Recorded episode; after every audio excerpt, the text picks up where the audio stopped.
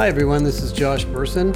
I'm going to play a 40 minute overview of the HR tech landscape, which is part of the keynote I'm giving at the spring conference in March. Uh, you won't see the slides, but I think you'll find this podcast very informative. And then in the next couple weeks, you'll be able to get your hands on the HR technology report, and I'll publish all these slides for you to look at as well.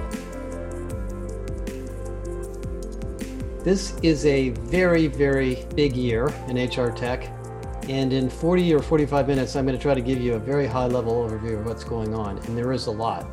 And it is really all about responding to the 12 year economic cycle we've been in, not just the pandemic.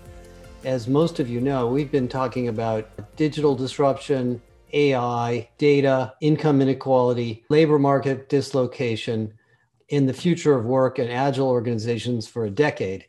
Well, last year it all happened. Every single one of those things became real. Every single one of those things became common. And the HR tech market has been adapting very, very quickly. And I think what you're going to see in the presentation that I'm going through is a significant move from what I called systems of record in the old days, systems of engagement in the beginnings of the cloud, systems of experience over the last five years or so to systems of design, systems that allow you to design solutions for employees. And I'll show you what I mean by that as I get going. Now, one thing to think about for this year and next is we are going to be in a red hot labor market. I have no question in my mind that this will be perhaps the most exciting growing economy you have ever been a part of. Yes, we all need some rest and there will be some vacations, and people will probably take a little time off when the pandemic finally subsides but the job market is on fire 18% year over year. If you look at the unemployment rate, it is very likely to go down to where it was before to 3.5%, is where we reached right before the pandemic. I drew that red line as a curve that's the same slope as the decrease in unemployment, as you can see from that chart. So you're going to be looking for people and you're going to be having to recruit internally and you're going to be having to look very hard for skills because people won't be available that have experience in the jobs that you're creating and internal brand and employee value proposition and engagement is going to be hot as ever and you're going to be moving people around in a very prescriptive way and developing a even better system for listening and understanding what's going on in employees. In fact, the real theme for the next two years is transformation not recovery from the pandemic. That's already happened. Most of you have already adapted to the pandemic in a very significant way. But now you've changed what you do, how you go to market, who you sell to, what your products and services are. 80% of the job market is now in the services industry. And everything about people is change. And so we need systems that are very, very adaptable and very easy to change because we in HR have done the same thing. If you look at HR operating models today, and most of the companies I talk to are going through transformations. It's all about resilience, cross training HR people, building agile teams, turning HR leaders into product managers, iterative design, co designing with the business. This is really what's going on in the company. And so we need systems that allow us to do that. Now, that's not easy to build because the average deep technology system takes three, four, five years to develop by the vendor, and then they have to mature it in the market and they can't change it every year, every time we come up with new requirements. But that means there's going to be some disruption. And vendors like Microsoft that have now decided to get into the market are going to have some very, very significant impact. As far as the job market, I, I won't spend a lot of time on this, but this is why we're seeing these disruptions. It isn't just the recovery from the pandemic, it's the fact that we are all becoming service companies. All of your companies, even if you sell a product, are really in the consulting, service, design, management, sales, marketing, business. And those are human skills. And so our ability to build technology that makes work easier, that makes people more productive, is really falling on the shoulders of HR. Yeah, we need to do payroll and administration and track vacation and take care of compliance and harassment claims and all that too. But that's not the strategic thing that people need from their systems anymore. We need systems that make work easier. I'll give you a piece of interesting information. Okta, which is a company that does identity management, looked at all of their customers and the number of employee systems they have. The average large company has more than 120 employee systems. It's insane. And there's no way people can use all these things or even understand what they are. So we need to either simplify them or put something in the middle that makes them all easier to use. And that's really the theme for HR technology. And I like to think about it as really moving and migrating everything that we know about in HR towards being systems of work, systems that work in the flow of work and still do HR things on our behalf without us having to log into the HR system, find the right panel, click around, fill out a form, and try to hope that we did the right thing. So, this is really the issue that we're trying to address.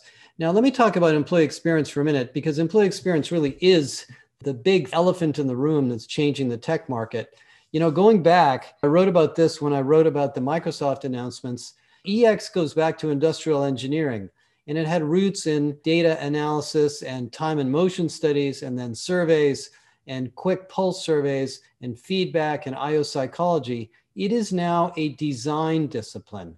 It's now a problem of designing experiences that cross between HR, IT, facilities, health and safety, legal, finance that work for your company. You can't sit around in HR and fix the employee experience. I mean, you can improve it, but you have to work in a cross functional team and you have to work on projects and solutions that are probably unique to your company and your workforce. You may find some off the shelf systems that do what you need, but the chances are you need creator tools as much as you need off the shelf systems. And that's really affecting the market. Many of you have seen this chart for years, and every year I look at it, I change it.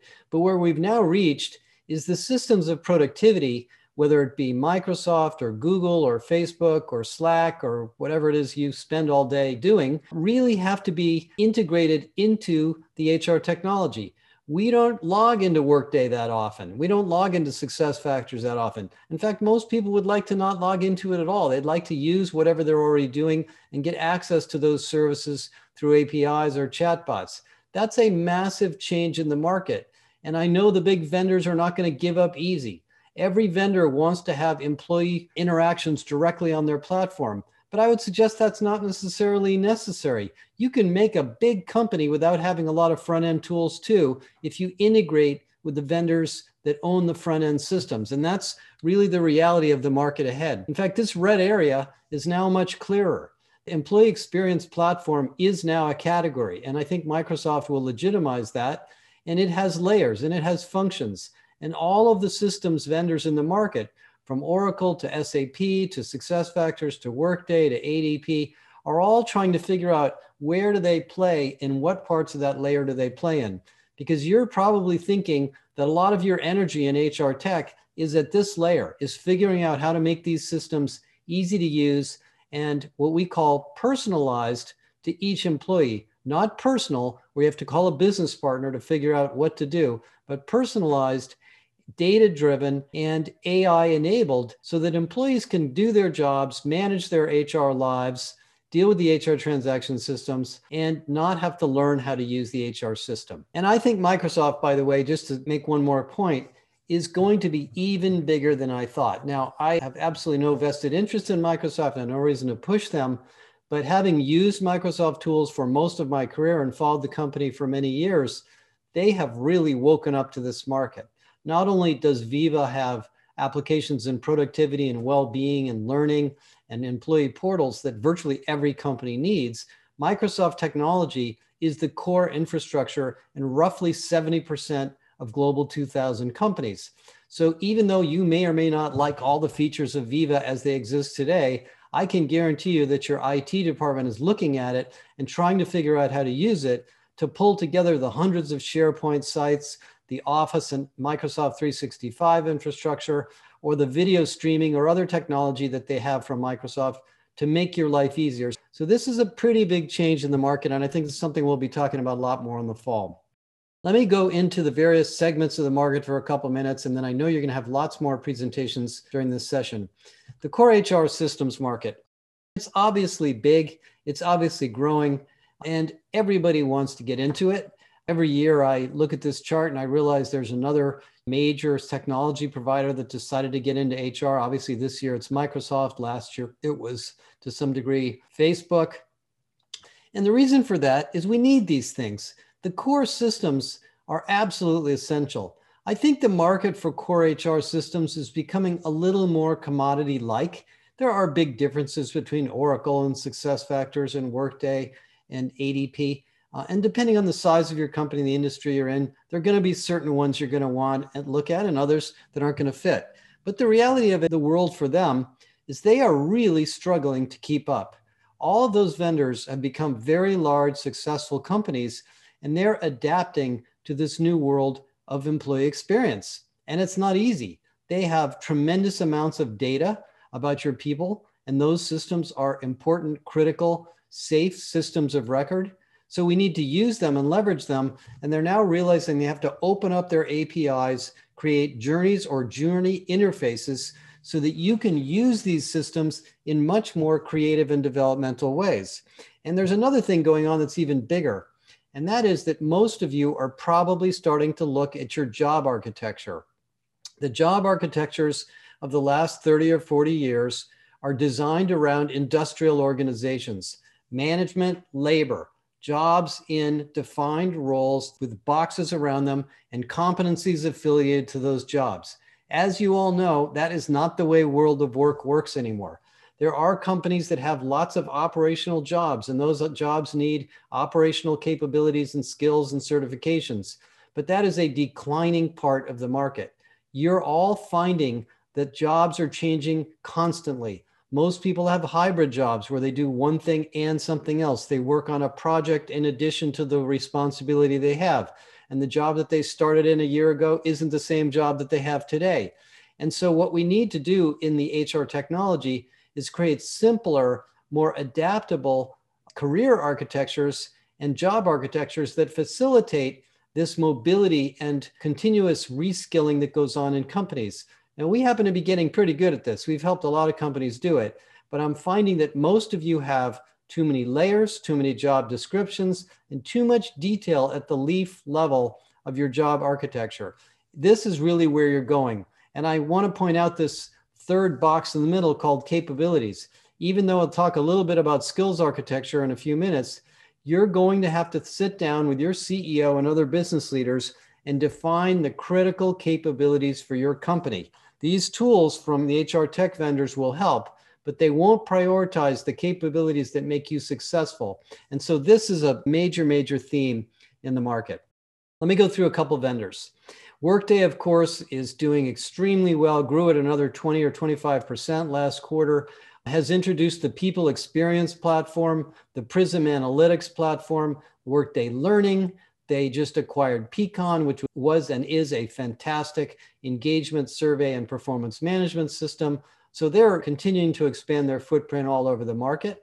I think the big issue or the big challenge for Workday is maturing all of these tools everything from the skills cloud, the talent marketplace, the learning platform, the journeys, the new vibe experience for DEI. There's a lot going on at Workday. Workday is a big company, but they have a lot on their plate.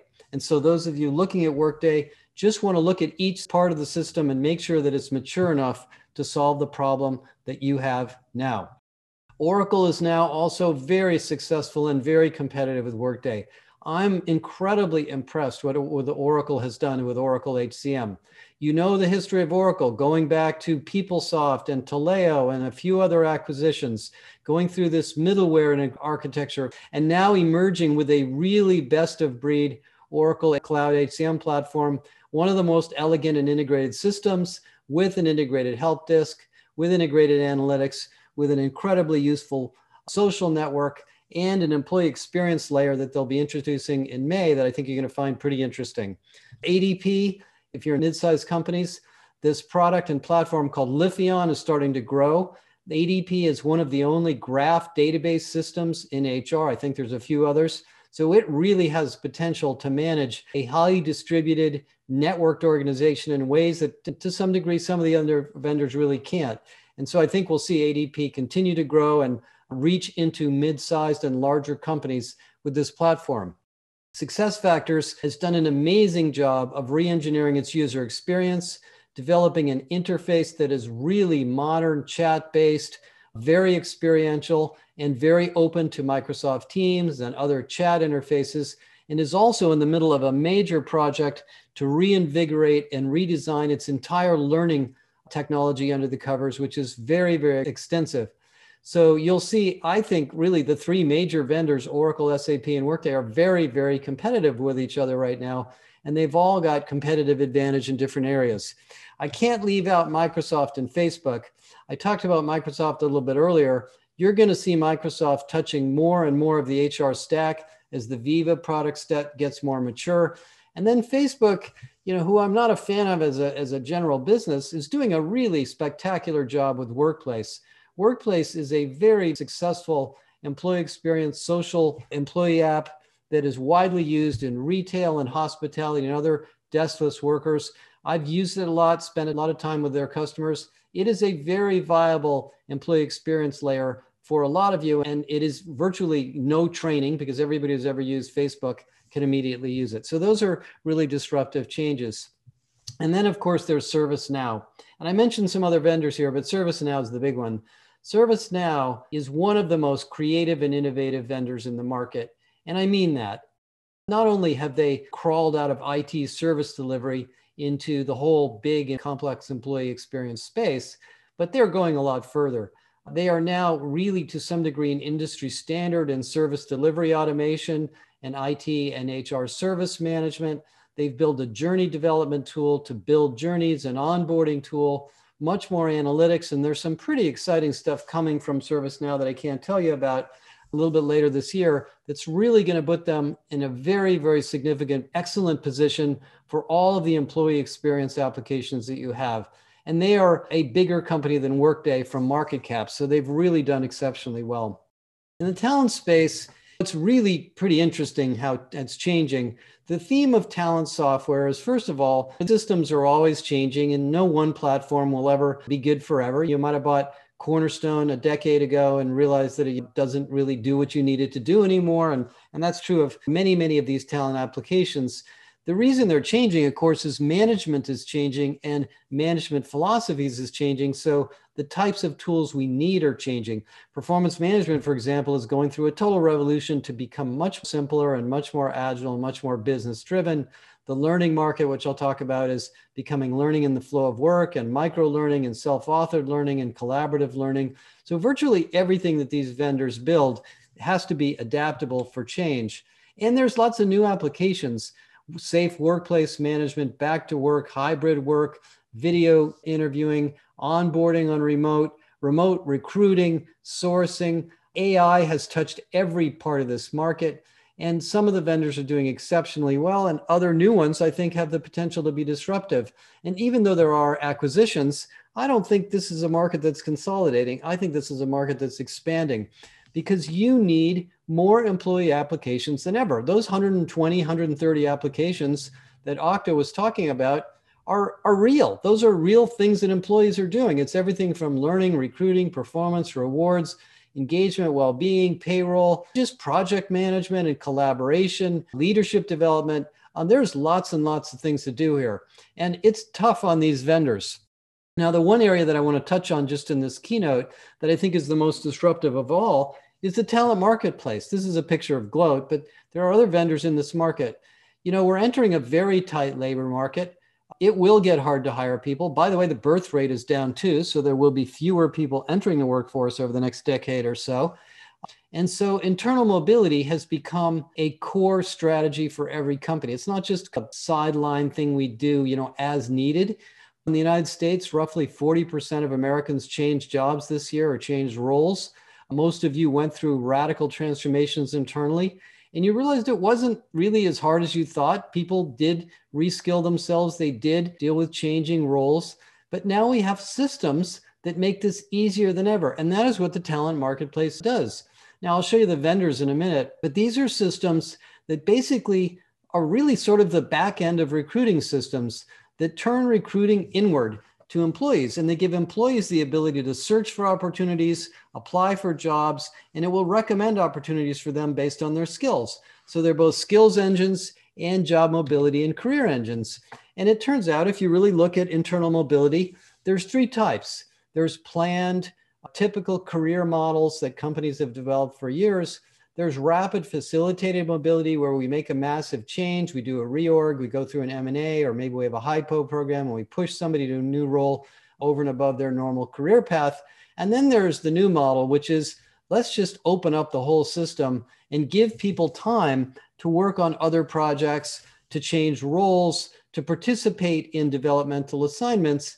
I really think Google's 20% time was the beginning of that. And more and more companies in all industries are doing that. I've talked to banks, insurance companies, manufacturers, SAP.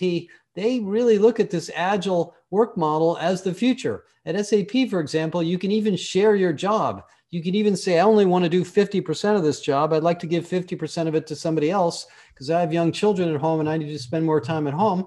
And it works really well for SAP. So these vendors at the bottom have all built systems that facilitate the exposure of jobs and projects that have been developed by hiring managers and not only produce them for the outside market for recruiting, but also for the inside market. And some of the more sophisticated vendors, like Eightfold, for example, have very intelligent matching systems. Gloat does the same thing, where an employee wouldn't really know what jobs are available inside the company, but the system might say to them, based on your career, based on your experience, you might want to consider a project like this managed by this person in the company. Here's how you apply. What a great opportunity. So, this is a massive, massive market and something I really recommend you look at. Now, it gets to the issue of how this all fits together. And I won't spend a lot of time on this chart because we'll spend some more time on this in the fall. But the talent marketplace is to some degree disrupting or competing with the external recruiting platform and the internal learning system. And so the vendors are all kind of fighting with each other about who's going to get this market. The recruiting platforms like Gloat used to be a recruiting system, Eightfold is a recruiting system, Hitch to some degree is a recruiting system, are really good for a talent marketplace because they have all the workflow and intelligence of job matching. But on the other hand, the learning systems like Degreed or Edcast or even Cornerstone have a lot of information about knowledge and skills and what courses you've taken and what developmental paths you have and what careers you have. So really these two things on the end, sort of like the two dumbbells in this market, are impacting this market.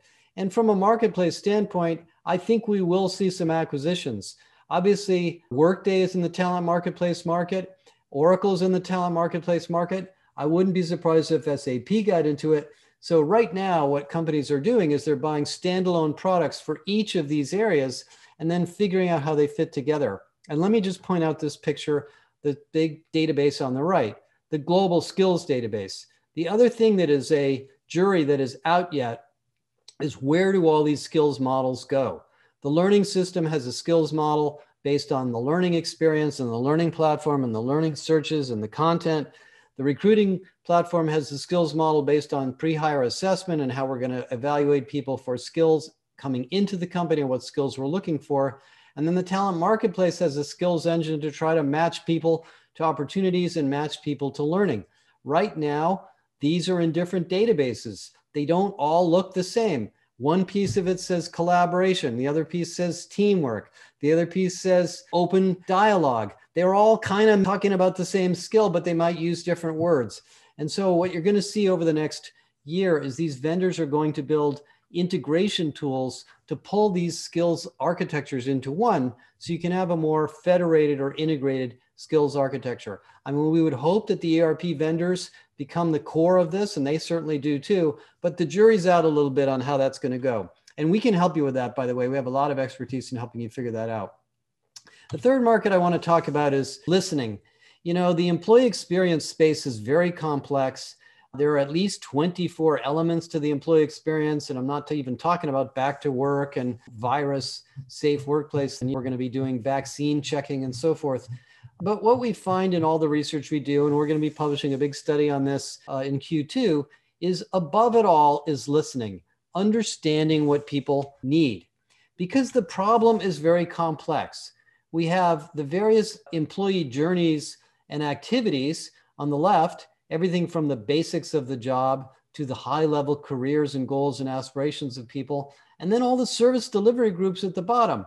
So you've basically got an end by end problem here. And that's why EX is a multifunctional business strategy. It isn't an HR initiative anymore. Well, to adapt to that, we need listening tools that are similarly as sophisticated. It wasn't too long ago when you all used to use an annual survey, and that was your employee experience program. And then you did pulse surveys and you get all this data back, and you realized maybe we should send this data directly to managers because we can't analyze it fast enough. So let's create an action plan or a, a, portal for managers to get feedback directly from their employees. And it got smarter and smarter and smarter. And there's companies like Culture Amp that now have active and Glint that have active journeys and recommendations to managers based on feedback by employees. Where we're really going to is a closed loop system. Just like you can reserve a flight on an airplane and fill out a form and maybe even get a call back the next day if you're lucky if something didn't go well. We need the same thing for employees because in the pandemic and the response to the pandemic and everything else that's been going on in the workforce, the number one thing we've learned is that the employees are where the action is. They know what's going on in the company. They know if something's unsafe. They know if we have a customer service problem. They know if our process can be improved. And if we're not listening to them and giving them help and also paying attention to the journeys that they're responsible for and need, we're not going to be able to solve the EX problem. And that has become an explosive market. It's interesting to me, every year, these vendors are worth more money than they were the year before. You saw what happened to Qualtrics. Qualtrics was acquired for $8 billion by SAP. It was a staggering sum then. They kept them around for two or three years, doubled the revenue, went public just a couple of months ago, is now worth more than $20 billion.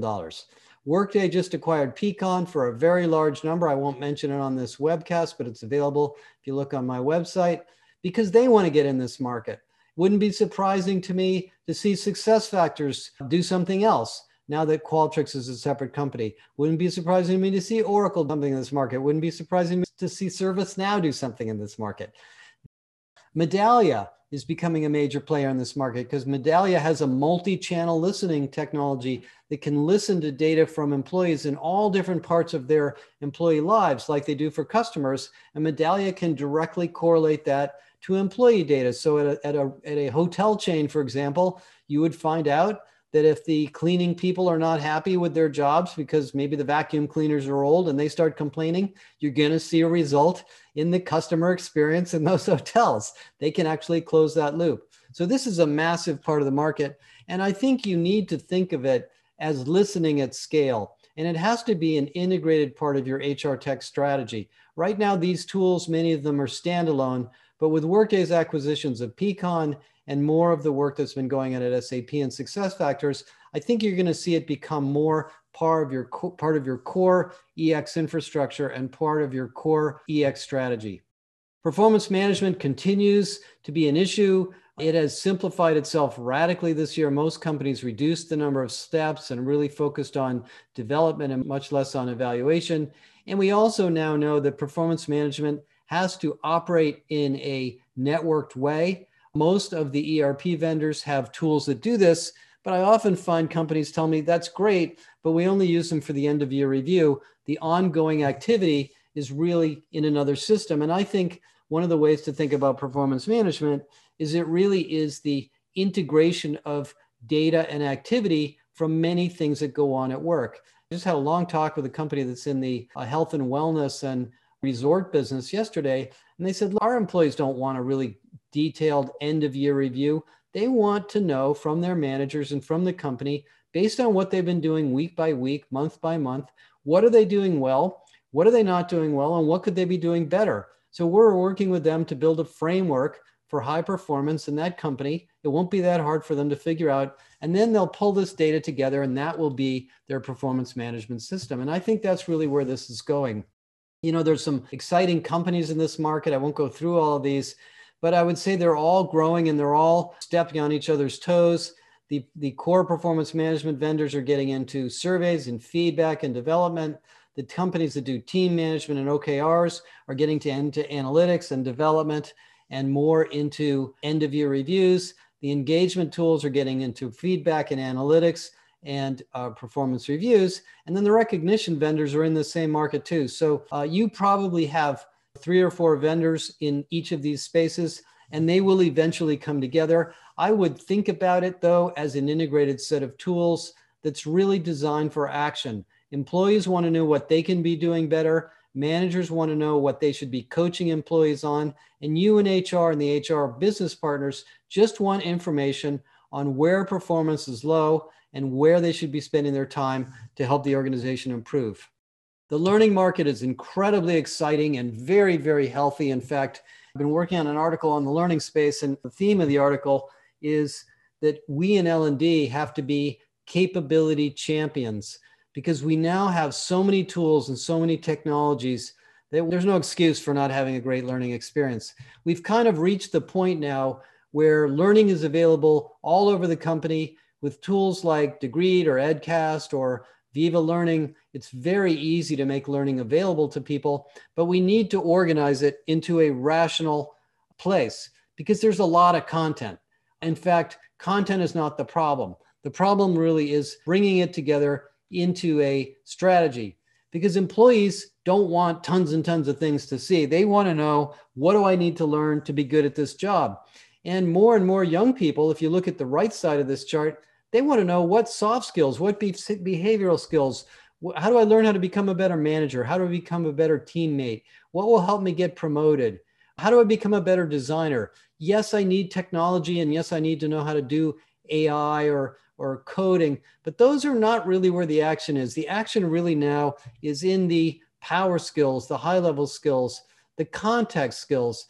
In our academy, we have 500 learning objects and 70 or 80 hours of formal learning. And people basically say to us, I want to take all this stuff. I want to learn all of these things because I need to see the broad context of HR and how my role fits into everybody else's role. So these really behavioral skills are where the learning industry is going. And the market has gotten very, very creative in providing solutions.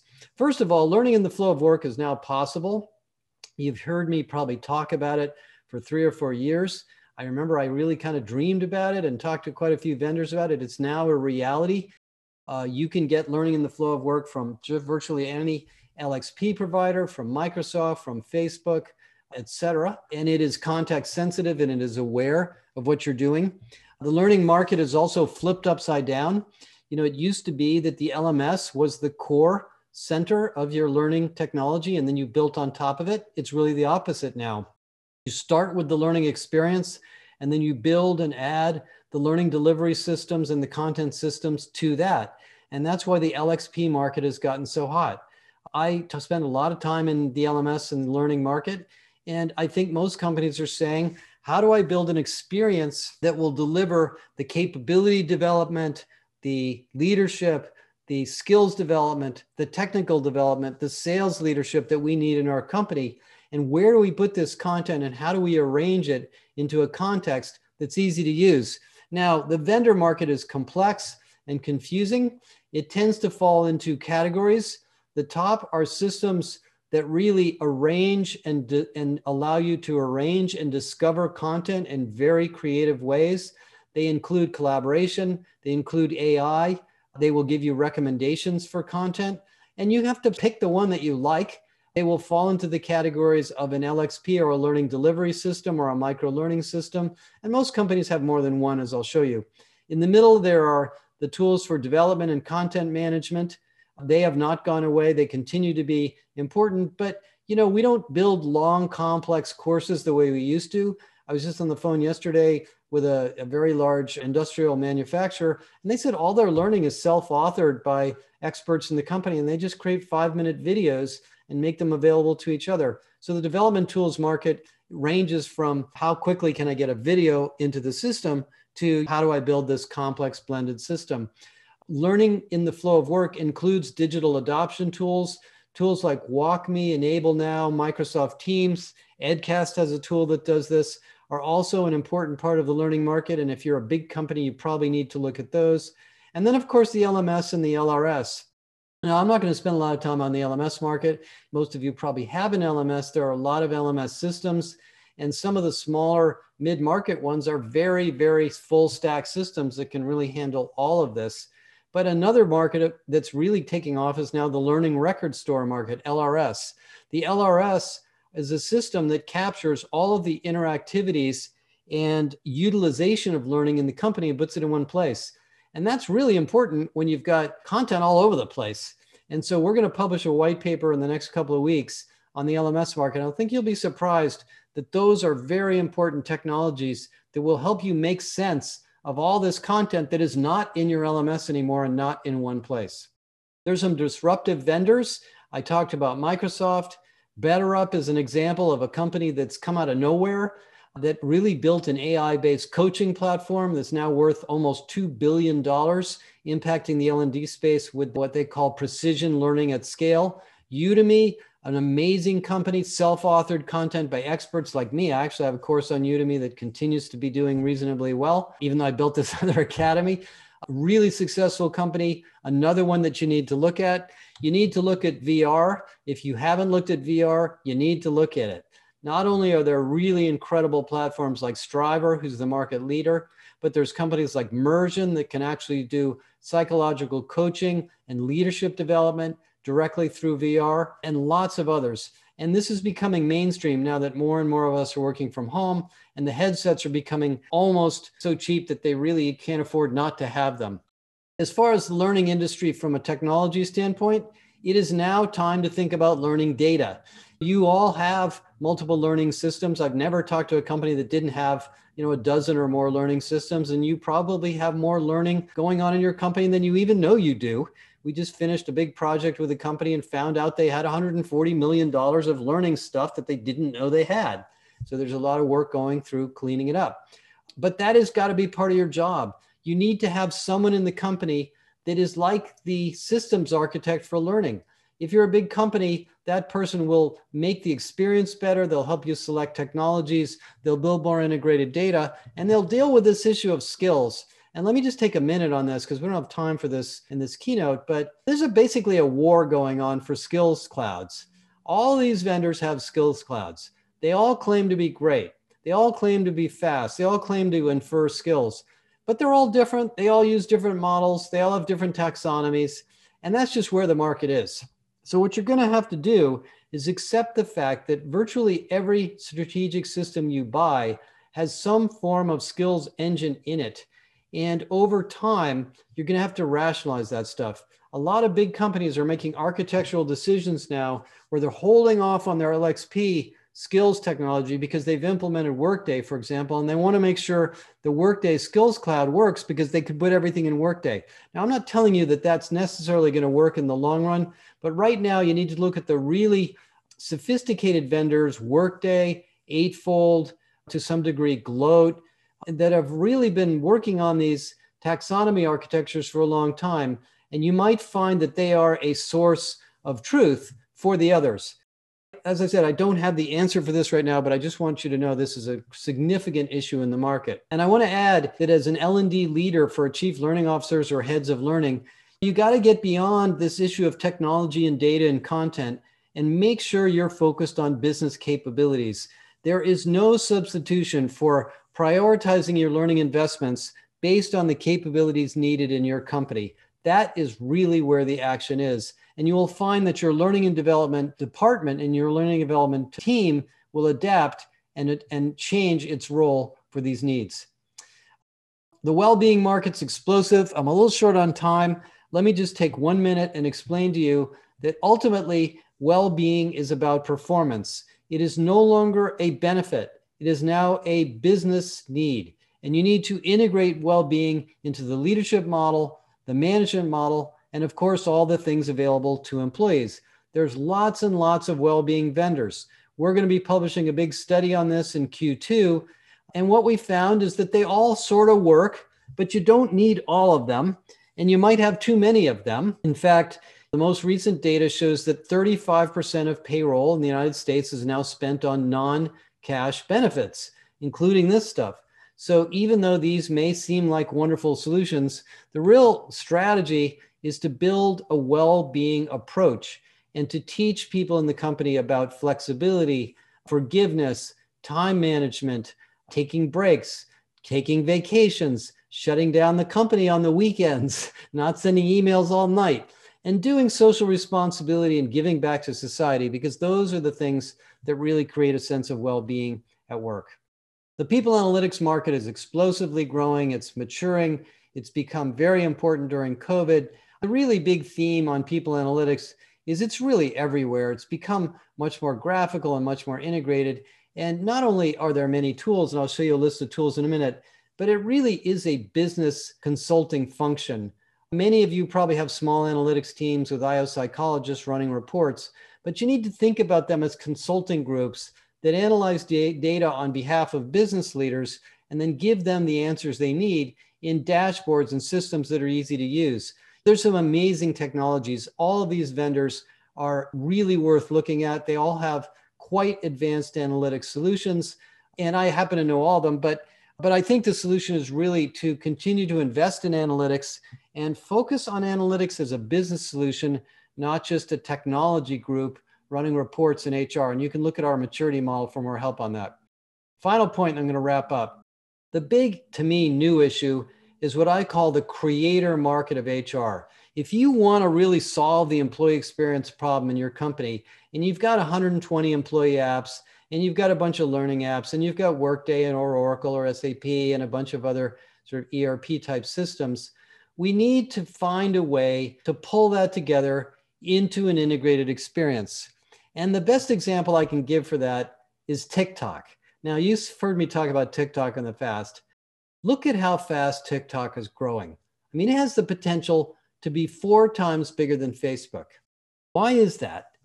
Because it's a creator tool. It is so easy to author a TikTok that everybody with a creative idea, with who likes to dance, who has music, who wants to show off their clothes, to make some point, can build a TikTok, and it's great. And that's really where we need to go with HR tech. We need to find and build systems for design. We need to find and build systems that allow you to customize and configure them for what your employees need.